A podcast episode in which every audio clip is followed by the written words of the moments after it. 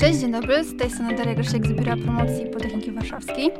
E, Witam Was w kolejnym odcinku podcastu Hashtag Ludzie PW. E, Dzisiaj moim gościem jest Dariusz Aksamit, fizyk medyczny z Politechniki Warszawskiej, laureat konkursu Popularyzator Roku, współzałożyciel Stowarzyszenia Rzecznicy Nauki oraz Fundacji Marsz dla Nauki. Cześć Darku. Cześć, wszystko potwierdzam. Super. Takie pierwsze pytanie, właściwie podstawowe. Jak to jest e, być popularyzatorem nauki? E, To jest dużo roboty i czasem ciężkiej, ale bardzo satysfakcjonującej. Mhm. Bardzo fajne jest to, że praca naukowa, tak jak, jak wiemy to wszyscy, którzy ją robimy, jest śmiertelnie nudna bardzo często, ponieważ jest niesamowicie żmudna, e, wymaga bardzo wielu powtórzeń, bardzo wielu prób, e, bardzo dużo czasu spędzamy na czynnościach administracyjnych, e, mnóstwo czasu idzie w zdobywanie pieniędzy na badania i tak dalej, i tak dalej, i tak dalej. Są rzeczy śmiertelnie nudne. I teraz, jeśli przychodzi ten moment, że możemy opowiedzieć, to oczywiście opowiadamy o rzeczach, które są w tym najciekawsze, co wyszło koniec końców e, i te ileś miesięcy pracy e, no, zamykamy w parę minut, Mm, e, ale popularyzując właśnie opowiadamy o tym, co, co jest tak naprawdę najfajniejsze, najpiękniejsze i to, że tak naprawdę to wszystko działa i, i to myślę, że jest super. Tak jak oglądałam różne twoje występy w telewizji, czy no ogólnie jakby współpracujemy e, ty z naszym biurem promocji już od dłuższego czasu, to mm, zastanawiam się, jak ty to robisz, że takie trudne tematy, raz pierwsza część pytania, umiesz powiedzieć to takim ludzkim językiem, że zwykły Kowalski to umie zrozumieć. Dwa, skomplikowany temat umiesz przełożyć nie wiem, powiedzieć, przedstawić w minutę, w dwie, trzy i to jakby obejmujesz całe zagadnienie, tak? To, to mam trzy punkty do Mhm. tej odpowiedzi. E, punkt pierwszy jest taki, że wszystko jest kwestią umiejętności i szkolenia. Po prostu się idzie na szkolenie i się uczy niektórych rzeczy. Jeśli na przykład ktoś e, brał udział w konkursie FameLab, to jest konkurs organizowany przez Centrum Nauki Kopernik, e, e, zachęcam wszystkich doktorantów do e, zapisania się. Jeśli przechodzi się do, z, finału, z półfinału do finału, to potem odbywa się szkolenie, tak zwany masterclass i to jest szkolenie prowadzone między innymi przez dziennikarzy BBC, zawodowych popularyzatorów, medioznawców i tak Albo jeśli na przykład ktoś pracuje w Centrum Nauki Kopernik jako animator, albo no gdziekolwiek idzie na szkolenie, jak mówić, e, no to wtedy się po prostu siada i się ćwiczy. E, Się e, stawia kamerę, nagrywa się siebie i się potem ogląda i Mhm. się krytycznie e, to ocenia. E, Ćwiczy się. E, Kiedyś e, redaktor Niedziski, który no, u nas pracuje na mechatronice, e, na Politechnice, e, e, też do niego kiedyś chodziłem na, e, na zajęcia, które prowadził jako przedmiot e, obieralny e, i e, tam były bardzo fajne ćwiczenia. Dostajemy kartkę z tekstem, trzy strony A4 merytorycznego tekstu, e, po czym e, mamy go skrócić na przykład do dwóch stron, po czym mamy go skrócić do strony, po czym mamy go skrócić do pół strony, po czym robimy z niego e, newsa e, i ma zostać właściwie tylko nagłówek i to jest kwestia po prostu e, praktyki. To jest pierwsza część odpowiedzi. E, Druga część, e, a propos tego, jak, mm, jak sprawić, żeby coś było zrozumiałe, to e, to jest chyba najważniejsze zdanie, jak, jakie moim zdaniem jest w całej komunikacji naukowej, ale w ogóle właściwie po prostu w komunikacji, że najważniejszy jest odbiorca naszej treści. My musimy zrozumieć jego, żeby wiedzieć, co jemu jest potrzebne i do niego się po prostu e, dostosować. Jeśli on nie zrozumie naszej wypowiedzi, to to jest tylko i wyłącznie nasz błąd, że nieudolnie ją zaprezentowaliśmy. Więc kwestia oczywiście takich rzeczy, jak doboru języka, doboru przykładów, to zawsze jest pytanie, co my wiemy o naszym odbiorcy i jakie przykłady będą do niego akurat e, e, przemawiać. Jeśli pomyślimy o małych dzieciach, to to jest oczywiste, że mówiąc do, do sześciolatka, e, zmieniamy przykłady, których używamy, zmieniamy język, których uży, którego używamy. Nie rozumiem, dlaczego dorośli ludzie, mówiąc do innych dorosłych ludzi, zapominają o takiej fundamentalnej rzeczy. No, musimy się porozumiewać językiem, który rozumie nasz odbiorca, a nie z którym nam jest wygodnie. Mhm. E, nawiązałeś, Miała być trzecia część, ale ją zgubiłem, szczerze mówiąc, po drodze. ale e, nawiązałeś już do dzieci. I tak się zastanawiam, e, jak to u ciebie jest w domu, bo masz kilkuletniego syna. Trzy i pół. Tak, i zastanawiam się, e, czy przekraczając próg domu, jesteś, zostawiasz tego Darka, dydaktyka, naukowca i rozmawiasz z synem troszeczkę już inaczej, powiedzmy, no tak jak zwykły Kowalski, czy może też gdzieś e, ten dydaktyk w tobie zostaje, i te tematy naukowe, nie wiem, robicie zwyczajną czynność, i nagle nawiązujesz do tego, a czy wiesz, synu, że mhm. coś tam, coś tam. Mhm. I...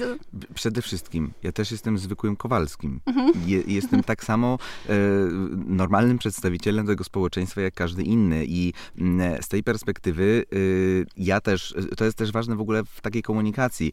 E, mnie udajemy, nie kłamiemy, nie wchodzimy w jakąś rolę. My, my cały czas jesteśmy sobą, jesteśmy autentyczni, więc jeśli przychodzę do e, swoich studentów, jeśli przychodzę do swojej rodziny, albo jeśli przychodzę do jakichś ludzi na nie wiem, pikniku naukowym, e, no to ja jestem autentyczny w tym, że ja chcę tam być, lubię e, z nimi dyskutować, e, chcę im dać coś e, z siebie, jeśli uważam, że, że, że, jest to coś wartościowego. I tak samo e, mojemu dziecku chcę dać jak najwięcej, jak najlepiej, adekwatnie do jego poziomu rozwojowego. Oczywiście mnie e, strasznie wkurza, że jeszcze nie jest na tym etapie, żeby mu wszystko pokazał. Mhm. E, natomiast e, rzecz, która może mm, e, delikatnie się różnić od, e, od tego, co obserwuję na przykład wśród innych rodziców. Czyli ma, jeśli obserwuję grupę rodziców, którzy właśnie są gdzieś związani na przykład ze środowiskiem naukowym, a grupę rodziców, którzy bardzo się czasem celowo trzymają od niego daleka, to myślę, że różnica może być na przykład w wyborze lektur, bo wszyscy czytamy dzieciom na dobranoc przecież. E, tylko wszyscy bawimy się z tymi dziećmi. Natomiast to jest kwestia doboru zabaw. Zabawa może być tak durna, głupia i bezmyślna, e, że zajmie czas, mhm. ale może ten sam czas zająć w sposób bardzo fajny dla obu stron. To, czy czytamy y, y, bajki które są jakimiś bredniami wyssanymi z palca, które jedyne co robią, to mieszają dziecku obraz świata w głowie. A jeśli czytamy bajki, y, na przykład o kosmosie, jest, jest y, na, na YouTube jest, jest taka piosenka dla dzieci, że wokół Słońca krążą planety. Ona ma 16 milionów odsłon. Cezik ją napisał i ona opowiada o, o Merkurym, o Wenus, że tu jest gorąco, że ten się kręci na boku, a ten się kręci nie w tę stronę, a że ten, tu są huragany i tak dalej. Ta bajka opowiada o naszym realnym świecie, opowiada w ciekawy sposób e, i e, sam ją z przyjemnością, mimo linii melodycznej, e, słucham. Więc myślę, że jak najbardziej można wybierać bardzo wartościowe, fajne, merytoryczne, rozwijające dla dziecka treści, które jednocześnie są treśćmi, treściami dla dzieci. Tak, znaczy pytam o to dlatego, że no mój tata jest doktorem, tylko że na Politechnice mm. Śląskiej yy, i jakby Moja mama czasem nawet, jak się na, na, niego denerwuje, to mówiła, że Jarek, ty jesteś taki dydaktyk. No, jakby mój tata inaczej e, mhm. pewne problemy przekłada niż, no tak nazywam to zwykły Kowalski, ale jakby ma... E, powiedzmy inaczej o czymś rozmawiać. Dlatego tak się właśnie zastanawiam, ale... Czasem jak y, się, y, na przykład znowu, powiedzmy, że odwiedzamy mhm. te pikniki, nie pikniki, cokolwiek innego, mhm. y, albo jak zaczynamy z kimś dyskutować, to E, słychać, czy w tonie głosu, czy w sposobie budowy zdań taki przeskok. Mhm. I że tak jak siedzimy sobie w barze, pijemy piwo, prowadzimy rozmowę, to prowadzimy ją zgodnie z jakąś dynamiką mhm. właśnie mhm. e, mówię, i, i, tonu głosu, i doboru mhm. argumentów i tak dalej, po czym ktoś jest na przykład zagadnięty o swoją pracę i nagle zmienia ton głosu. Albo tak jakby właśnie wchodził w jakiś taki styl wykładowy. Tylko, że ja uważam, że styl wykładowy jest po prostu nieefektywny. Mhm. E, więc w ogóle powinniśmy go po prostu się pozbyć. W ogóle nie powinno być wykładów. E, można sobie to przeczytać, a potem przyjść na dyskusję, robić taką no, odwróconą klasę, e, robić laboratoria i projekty i tak dalej, a nie tracić czas na robienie wykładów, mhm. E, które są tylko o, o, o, odgrzebywaniem wiedzy, która już jest. E, e, więc myślę, że to jest zły nawyk dydaktyczny, że my wchodząc w rolę dydaktyka, no, stajemy się innymi ludźmi niż jesteśmy na co dzień. I kiedy patrzę na, y, rozmawiam ze y, studentami, albo potem patrzę w wyniki ankietyzacji, y, to ja widzę, że oni to doceniają, że po prostu normalnie można porozmawiać. Wszystko jedno, że my rozmawiamy o e, spektrometrii promieniowania gamma, ale my normalnie sobie rozmawiamy takim samym tonem i w takim samym szacunku do siebie nawzajem, jakbyśmy sobie siedli w, w, w barze. Ja wiem coś, czego ty nie wiesz, ty wiesz coś, czego ja nie wiem. Akurat dobra, teraz ja prowadzę prowadzę zajęcia, bo dużo więcej wiem z tego tematu, o którym rozmawiamy, więc raczej ty będziesz słuchać mnie, ale nadal to jest rozmowa, w której e, nawzajem się e, e, słuchamy. Mhm. Natomiast w innej dziedzinie to ty mi powiesz, czym, czym ty się zajmujesz, a ja będę słuchał, zadawał pytania i tak dalej. Dydaktyka powinna być tak samo naturalna jako proces komunikacji, jak komunikujemy się na co dzień. A jak, mm, idąc do telewizji, jak dobierasz ten komunikat, w sensie kto siedzi jakby po tej stronie drugiej telewizora, że wiesz, jak dobrać ten komunikat, żeby właśnie raz, żeby był jakby w krótkim czasie y, się spiąć, dwa, żeby faktycznie e, osoby oglądające dany program załóżmy śniadaniowy, tak? Mhm. To, to zrozumiało. Czy jakoś się przygotowujesz przed wyjściem? W ogóle jak wyglądają takie kulisy występowania w telewizji? No, same kulisy są takie, że jak się wchodzi na trzy minuty, to całość zajmuje e, spokojnie z pół godziny z okładem, bo poza tym, że trzeba e, dojechać i być wcześniej, no bo mhm. jeśli program jest na żywo, to nie można sobie pozwolić na spóźnienie. Mhm. E, że jak się wchodzi, no to e, e, trzeba zrobić make-up e, i, i się uczesać i przypiąć mikrofon i dopiero się wchodzi. bardzo trzeba pilnować e, ścieżki, którą się chodzi, bo e, e, operator z mikrofonem wie, która kamera aktualnie jest włączona, a która nie, więc trzeba się słuchać ścieżek, żeby nie wejść nagle w kadr. I przed tą kamerą można przejść, przed tą kamerą nie można przejść. Natomiast, no znowu wracamy do tego, zawsze warto się spytać, żeby wiedzieć, ile mamy czasu, bo czasem jest wejście dwuminutowe, trzyminutowe, czasem jest pięcio, a czasem jest piętnasto i no my z góry wiemy, że jeśli wejście jest Y, dwuminutowe, no to nie zdążymy powiedzieć o, o sześciu aspektach danego tematu i po prostu musimy wybrać jeden albo dwa punkty, które są faktycznie najważniejsze. Jeśli mamy 12 minut, to jest mnóstwo czasu, żeby poruszyć, nie wiem, 3, 4, 5 wątków, e, więc y, to zaproszenie nigdy nie pojawia się tak pstryk, y, y, czy może pan być za pół godziny, mhm. E, więc jest tam, nie wiem, wieczór, przed czy poranek, żeby sobie przeczytać jeszcze raz e, coś sprawdzić, ułożyć sobie, ewentualnie ukuć sobie jakieś jedno dobre zdanie, które na pewno warto powiedzieć. E, ale wracam i, i właśnie na każde pytanie będę odpowiadał tak samo. Zawsze jest pytanie, kto jest odbiorcą. Mhm. E, więc jeśli wiemy, że to jest śniadaniówka, ogląda ją 500 tysięcy osób, e, które są całym przekrojem społeczeństwa, e, e czyli nie operują na co dzień, nie, nie, są to osoby, które na przykład robią doktorat z fizyki, e, bo 500 tysięcy osób nie robi doktoratu e, z fizyki, więc to będą, to będą i będą nas oglądać multimilionerzy i będą nas oglądać bezrobotni i będą nas oglądać samotne matki albo młode pary, albo e, jakiś nastolatek, e, no musimy mówić tak, żeby oni wszyscy coś z tego mogli wyciągnąć. Więc oczywiście, że e, ten komunikat, który wysyłamy jest bardzo uproszczony, tak żeby miał, miał szansę być zrozumiany. Mhm. A stresujesz się przed takim wystąpieniem na żywo? Może 10 lat temu, ale y, y, prowadzę sobie y, taki no, notesik w Excelu i w tym roku byłem 15 razy w śniadaniówce, więc e, już, już, już za, za, dużo zrobiłem, żeby jeszcze się tym stresować. Raczej, czy tak samo gdzieś, gdzieś w radiu, to jest po prostu kwestia wprawy. Pamiętam za pierwszym razem to było bardzo duże przeżycie i te wszystkie światła i kamery, ale to wtedy no, prowadzę zajęcia dla studentów, jak e, e, prezentować. E, no i to jest to samo, co dla studentów czy, czy teatru, czy jakichkolwiek wystąpień publicznych.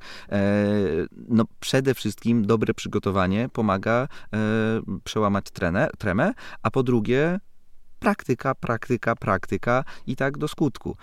Jeśli ktoś ma problem z tym, jak właśnie, nie mówi, czy, czy, czy, czy wypada przed kamerą, no to nic prostszego niż wziąć sobie telefon, postawić go i nagrać yy, na mikrofon wystąpienie i je sobie potem odtworzyć, albo postawić, yy, nawet bez statywu, po prostu postawić z ręki, nagrać się, jak yy, się mówi i potem obejrzeć, czy się nie wykonuje na przykład jakichś nerwowych gestów, albo, albo po prostu no, jak się wygląda, obejrzeć to, porobić sobie notatki, nagrać jeszcze raz i jeszcze raz i jeszcze raz i iść po prostu dobrze przygotowany przygotowanym, z pewnością siebie, że się robi dobrą robotę.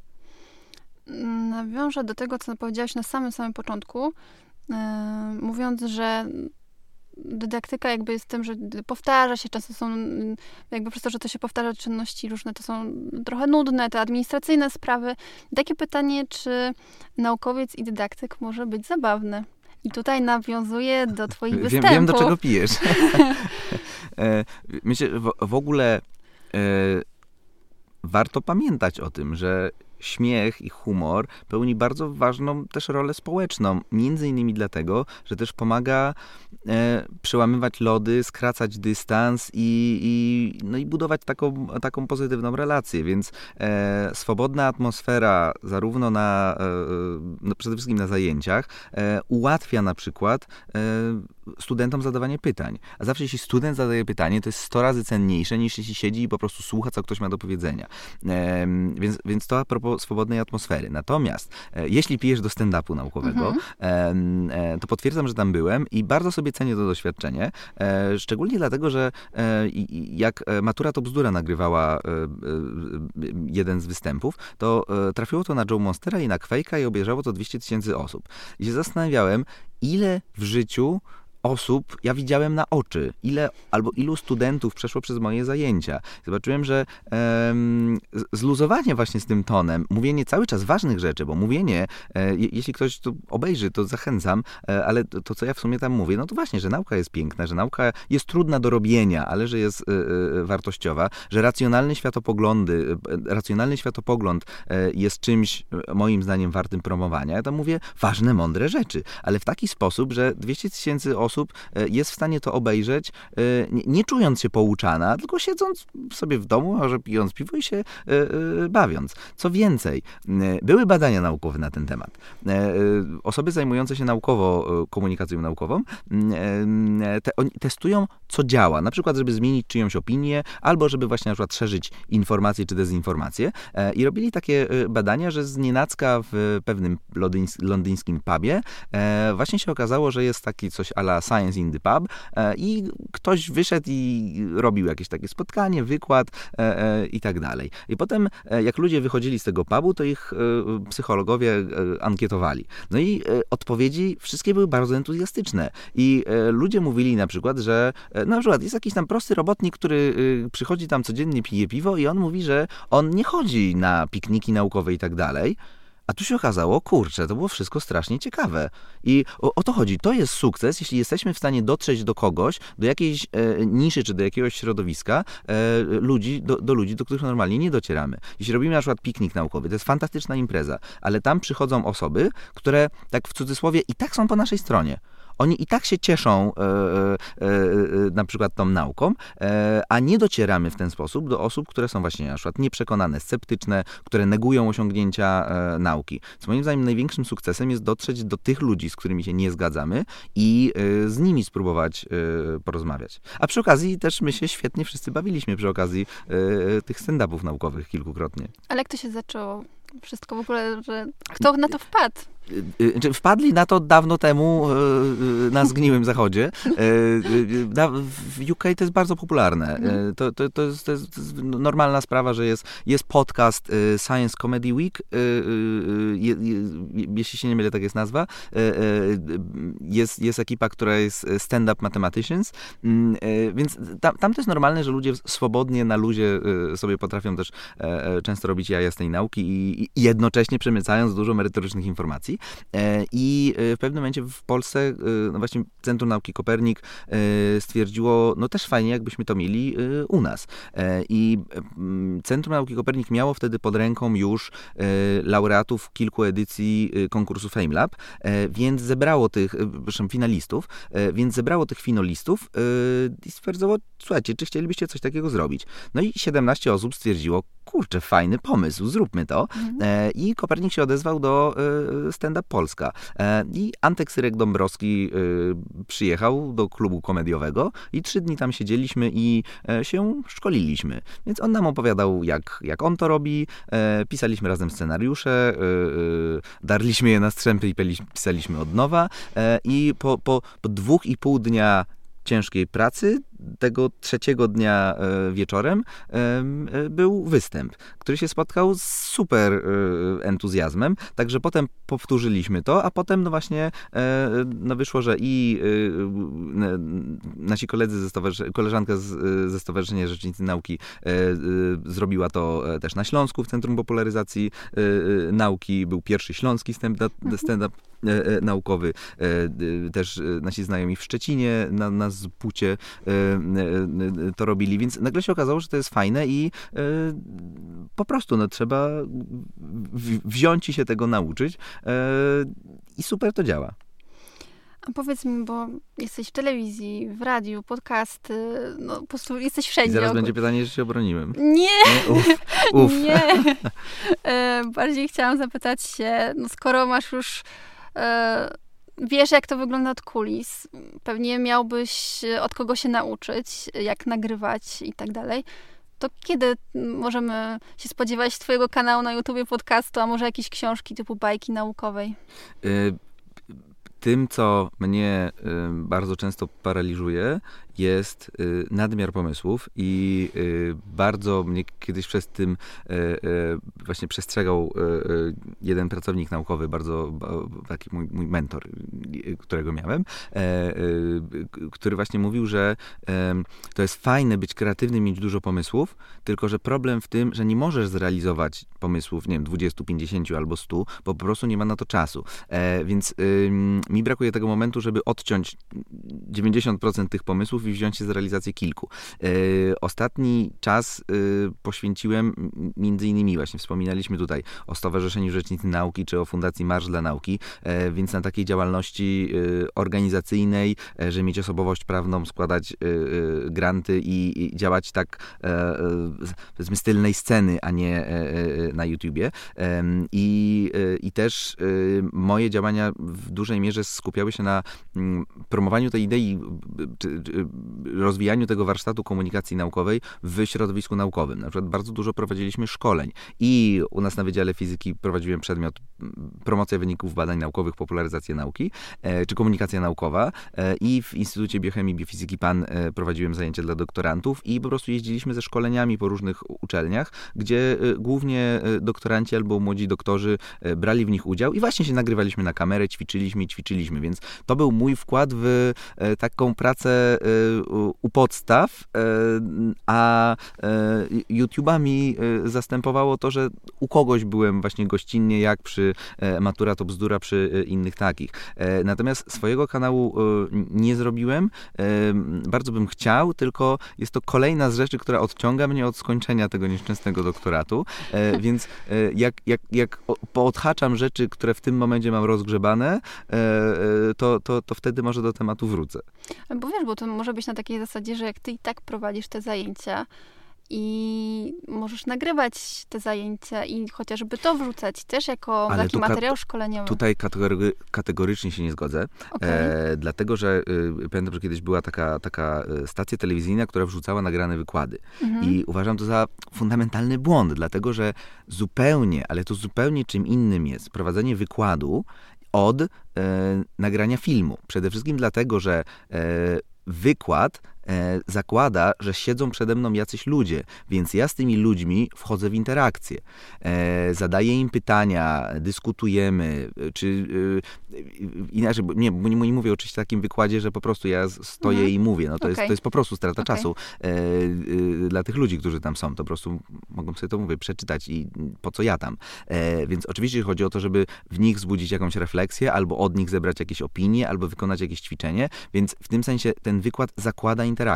Więc teraz, jeśli e, kręcę film, wiem, że tej interakcji nie będzie, więc zupełnie inaczej układa się scenariusz. I tak samo, jeśli pisze się scenariusz do warsztatu, pisze się scenariusz do filmu, pisze się scenariusz do wypowiedzi y, radiowej, e, y, czy się nagrywa właśnie filmik, na inne rzeczy zwraca się uwagę. Jeśli właśnie na przykład nagrywamy podcast, to oczywiście nie ma znaczenia, co pokażemy w obrazku, bo nie ma obrazka, ale jeśli na przykład z, Fundacją Grupy Adamet nagrywaliśmy e, w ramach Akademii e, Adamet Smartup, nagrywaliśmy mm, bardzo fajne filmy popularno-naukowe, to tam no, najważniejsze było, czy możemy wejść do instytutu, pokazać to i nie opowiadać o tym, e, tylko pokazać, jak to działa, rozebrać to najlepiej na części, uzupełnić animacjami i tak dalej. Więc od tej strony architektura całej tej wypowiedzi jest zupełnie e, inna e, i dlatego no, jestem przeciwnikiem nagrywania, nagrywania tego typu materiałów. Zawsze sposób komunikacji powinien być dobrany do kanału, którym się posługujemy. To bardzo mądre powiem. Moim zdaniem. Nie, no faktycznie masz rację, bo bardzo widzę, że zwracasz uwagę na to, do kogo się zwracasz. Jakby to cały czas podkreślasz. I to jest faktycznie, to jest inna grupa, która jest z tobą mm -hmm. w mhm. sali i inna grupa cię będzie e, oglądała. Znaczy może się tam po, będą powielać osoby, ale chodzi o to, że no, inna sytuacja, inne warunki, więc też... E, tak, a zresztą no, jak się nawet prowadzi szkolenie, no to zawsze szkolenie zaczyna się od diagnozy potrzeb szkoleniowych. Więc -hmm. najpierw się trzeba dowiedzieć, kto przychodzi na dane szkolenie. I chociażby, czy to są osoby na przykład zupełnie początkujące, które w ogóle chcą zacząć temat, czy to jest jakaś wyższa kadra zarządzająca, no i nie musimy im tłumaczyć na przykład teorii, bo oni ją znają często lepiej niż my, albo jeśli są osoby decyzyjne, które mają na przykład decydować o tym, czy ktoś ma wiem, dostać na przykład grant, to jest zupełnie co innego niż osoba, która grant e, bierze. Jakby zupełnie e, potrzeby tych osób są e, zupełnie inne. Więc tak jak tematykę szkolenia dobieramy do osoby, która w tym szkoleniu bierze udział, no to tak samo treść powinna być dopasowana do odbiorcy. Zawsze. Ale to uważasz, że nasz system mm, w Polsce tak ogólnie pozwala właśnie na takie prowadzenie uczniów, studentów, dzieci właśnie, żeby takie zapalać kreatywnie do tej nauki? Czy nie. nie? Nie, absolutnie nie i kategorycznie nie. E, właśnie e, mówię to też z, z, z, kilku perspektyw i z perspektywy osoby, która prowadziła warsztaty w szkołach, czyli takie, że wpadam, robię show i wypadam, mhm. i z perspektywy osoby, która też e, uczy fizyki hobbystycznie, prawie że jeden dzień w tygodniu w szkole podstawowej, i z perspektywy dydaktyka na uczelni, że absolutnie tego nie robimy. Niestety. I bardzo mi się, to jest taki troszkę off-top, ale bardzo mi się podobała wypowiedź parę lat temu a propos ruchu antyszczepionkowego, którą wypowiedział profesor, który był e, chyba wtedy e, szefem Sanepidu, e, że jemu jest wstyd. Bo skoro społeczeństwo ma takie zdanie, to znaczy, że, cytując, my jako lekarze zawiedliśmy, informując społeczeństwo o osiągnięciach współczesnej medycyny. I yy, w w tym sensie coś w tym systemie zawodzi. Jeśli tak się nasilają ruchy e, antynaukowe, to coś gdzieś e, nie szwankuje. Jeśli spojrzymy na to, ile, e, jak jest skonstruowana nasza gospodarka, ile mamy e, prac e, prostych, prac fizycznych albo prac, no niby w usługach, ale naprawdę prostych, a ile mamy pracy w takim high-techu, takich super zaawansowanych, e, to, no to, to widać, że my niestety cały czas kształcimy sami siebie y, jako, jako społeczeństwo, e, głównie do robienia tego, co nam się każe. E, głównie e, jeśli spojrzymy na szkołę. Oczywiście są chwalebne wyjątki, ale generalnie jak patrzymy na szkołę, e, nauczyciele mają realizować podstawę programową. Tam nie ma za dużo miejsca na dopasowanie się, że pracuje z jakąś konkretną grupą uczniów, którzy w jakimś są na przykład konkretnym rejonie kraju, albo mają jakieś szczególne potrzeby, albo szczególne ambicje. Nie, w każdym zakątku kraju musimy zgodnie z rozporządzeniem ministra edukacji uczyć na przykład czy na fizyce, czy czy na biologii, czy na e, e, WOSie, czy na historii, jakby dokładnie tych samych treści programowych, najlepiej jeszcze dokładnie tak samo. Więc nauczyciele mają bardzo często y, związane ręce i jest dużo nauczycieli, która wbrew systemowi robi fantastyczną pracę, ale oni muszą działać wbrew systemowi. Na uczelniach wyższych jest podobnie. No, głównie jak, się. To, to często ma odbicie w żartach, jak się rozmawia o tym, jak na przykład studenci postrzegają e, e, studia, albo jak społeczeństwo postrzega e, na przykład doktorantów albo naukowców, to, to, to bardzo tam widać, że systemowo jest to po prostu kiepsko zorganizowane. Jakbyś teraz sobie tak miał puścić wodze fantazji, to jakby to ma wyglądać według ciebie? Tak oczywiście ogólnikowo, bo jakby to jest pewnie dyskusja na wiele godzin. E, tak, i na ten książek, na, na, znaczy tu nie trzeba wymyślać za dużo nowego. E, można wziąć i poczytać gotowe książki. Na przykład Sir Ken Robinson, e, którego, e, przypomnę, jego TED był najpopularniejszym TEDem e, w historii. Właśnie jego wystąpienie, w którym mówił, że szkoły zabijają kreatywność.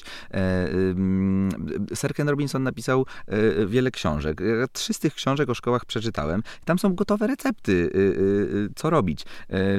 Jest tam bardzo dużo fajnych przykładów Uh, utkwił mi w głowie taki, w którym e, były lekcje muzyki e, i mm, one były śmiertelnie nudne. No, siedziały dzieciaki i katowały wiem, życiorys Mozarta i Beethovena, który on tam był z kolei, ile miał lat, lat jak ogłuch.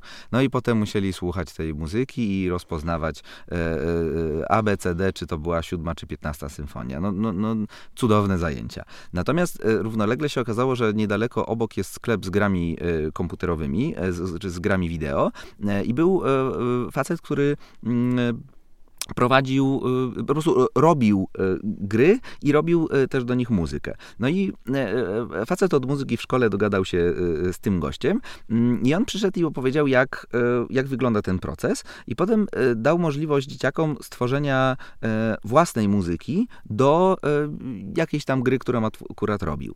I w tym momencie role się odwróciły te dzieci, zamiast być biernymi, e, właśnie takimi przyjmującymi podawaną wiedzę, one dostały zadanie do wykonania, które, uwaga, było dla nich interesujące. One, one były jak dzieci, nie tylko dzieci, e, zajarane i zafascynowane grami komputerowymi. W tym momencie to one miały wziąć udział w tworzeniu gry komputerowej, to było dla nich wow.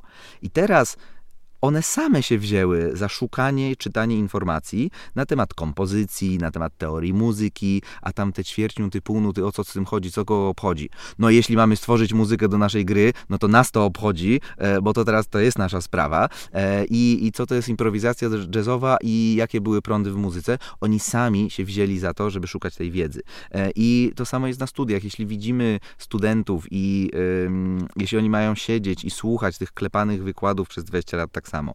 A jeśli dostają projekt do zrealizowania i wreszcie od nich coś zależy, mają okazję się wy wykazać, e, to, to zupełnie zmienia perspektywę. Jeśli oni mogą sami zgłosić temat e, projektu e, i mogą zrobić coś, co właśnie ich interesuje, to w ogóle zmienia wszystko. Natomiast my cały czas myślimy dokładnie w takich kategoriach, konstruując system edukacji i, i, i, i podstawowej, i wyższej. My cały czas tkwimy w tym XIX wieku. Mamy fabryki, do tych fabryk fabryk musimy e, wyprodukować odpowiednią liczbę e, pracowników i oni wszyscy muszą być sformatowani w taki sam sposób. Muszą umieć e, liczyć, pisać i stosować się do przerw, rozumieć, co to jest dzwonek w fabryce czy tam, czy tam w szkole. I, i, to, to jest 150 lat z okładem, a, a te szkoły wyglądają cały czas dokładnie tak samo. Ale ja właśnie, jak się poczyta Kena Robinsona, jak się pojedzie, zobaczy się, jak funkcjonuje system w Finlandii, jakim autorytetem cieszy się nauczyciel, ale też właśnie ile e, swobody jest w tym procesie i jakby akceptujemy to, że, e, że się różnimy i że ktoś będzie ekspertem z jednej dziedziny, ale ignorantem w drugim. Godzimy się na to, ale uczymy kompetencji postaw, a nie e, wiedzy. No to tak, tak pięć godzin można by gadać. Te, te, odpowiedzi po prostu tam są. Tylko to... nikt nie jest zainteresowany tym, żeby je wdrożyć w praktyce. Ale to warto? Warto zdecydowanie, bo... W sensie, czy warto robić to, co ty robisz? W sensie, pomimo, rozumiem, że pewnie są ja, takie dni, że czujesz się, że ktoś ci podkłada kłody pod ja, nogi. Ja, gdybym tak? uważał, że nie warto, to bym tego po prostu e, wiesz, nie robił. Trzeba coś, za coś też żyć, tak? Więc... E, tak. I, I tu osoby, które się na przykład chcą zająć e, komunikacją naukową, mo, może zachęcę tym, że z tego też przecież można żyć. Mhm. E, że jest, są oczywiście rzeczy, które robimy na przykład po znajomości albo po prostu w ramach współpracy i po prostu raz na na jakiś czas coś tam sobie zrobimy hobbystycznie, e, ale są też e, rzeczy, które się robi po prostu na zlecenie. I e, jeśli ktoś umie pisać dobre teksty o nauce, to jest bardzo dużo miejsc, które z chęcią zapłacą za to, żeby napisać artykuł na jakiś tam temat, żeby zapłacić za ekspertyzę, albo właśnie, żeby nagrać jakiś tam materiał. Mm, więc można po prostu zarabiać na popularyzacji komunikacji naukowej. Oczywiście zawsze jest kwestia proporcji. No są osoby, które są zawodowymi y, y, popularyzatorami e, i, i, i, po prostu na pełen etat y, to robią, e, a są osoby, które hobbystycznie raz na parę miesięcy wezmą sobie jakieś zlecenie. Ja akurat mam tego e, bardzo dużo i, i, i raczej już mam problem, żeby upchnąć tego więcej w kalendarzu, ale to, to, to jest bardzo duża część moich zarobków, to, jest, to są zarobki, które biorą się też z komunikacji naukowej, więc ja mam tę satysfakcję, że jak siedzę i piszę na przykład scenariusz jakiegoś jakiegoś y, odcinka albo y, y, prowadzę warsztat czy szkolenie, e, no to z jednej strony wiem, że ja czuję, że to jest wartościowe, więc się w to angażuję, a z drugiej strony nie muszę nikomu tłumaczyć w domu, że e, e, no właśnie byś się wziął do, do pracy, bo ja mówię, ja tu jestem w pracy. Mhm. Ja nagrywając ten filmik albo robiąc tę prezentację, ja tu jestem w pracy. Mhm. Jeszcze y, y, na Politechnice robiliśmy jakąś letnią szkołę Politechniki, potem to się nazywało e, letni obóz Politechniki, czy obóz naukowy Politechniki. W pierwszych e, dziesięciu edycjach brałem udział e, i pamiętam właśnie, znowu, my braliśmy licealistów nad morze w wakacje razem z innymi kołami naukowymi i tam Stowarzyszenie Klatrat i Fundacja Inceptio to organizowały i było super, bo robiliśmy warsztaty z dziećmi nad, nad, nad morzem i na przykład uczyliśmy się lutować, programować E, roboty i tak dalej, i tak dalej. E, I to jest fajne właśnie leżeć sobie w wakacje e, na plaży i, i właśnie kolega zadzwonił i ja mówię, słuchaj, stary, nie mogę rozmawiać, w pracy jestem. Ale to zdarzają ci się takie sytuacje, że ktoś do ciebie wraca po jakimś czasie i mówi, że dzięki tobie miał zupełnie inny plan, będąc w klasie maturalnej, czy tam przed klasą maturalną i po spotkaniu z tobą, czy właśnie po takich wakacjach stwierdził, dobra, chcę iść na Politechnikę, nie chciałbym się... brać takiej odpowiedzialności za czyjeś życie. ale czy zdarzają ale, się takie ale sytuacje, że ktoś faktycznie na przykład za, tak? E, my po to dokładnie robiliśmy y, ten letni obóz Politechniki i, i to jeszcze gdzieś tam się w 2010 czy 2012 zaczynało. E, właśnie po to, żeby mm, spotkać licealistów, szczególnie właśnie w drugiej, trzeciej klasie, z przedstawicielami różnych wydziałów, różnych kół naukowych. I y, oni mogli sobie sami wyrobić zdanie, porozmawiać sobie, bo, bo oczywiście dział promocji dawał nam ulotki i tak dalej, y, ale mogliśmy też normalnie sobie porozmawiać. I to jest y, faktycznie satysfakcjonujące widzieć, jak mija trochę lat i nagle broni się praca inżynierska i magisterska, no właśnie osoby, która jako osiemnastolatka była na tym obozie i stwierdziła, że faktycznie faktycznie ta fizyka jest y, y, ciekawa. Mm, e, I, i mówię, do, dokładnie po to y, robiliśmy te obozy. E, natomiast też bardzo cieszy, jeśli gdzieś padają właśnie jakieś komentarze, na przykład pod tym stand-upem, że no wreszcie jakaś inteligentna rozrywka. To życzę Ci samych takich komentarzy. Dziękuję Ci bardzo za rozmowę. Dzięki serdecznie i do usłyszenia. Do usłyszenia.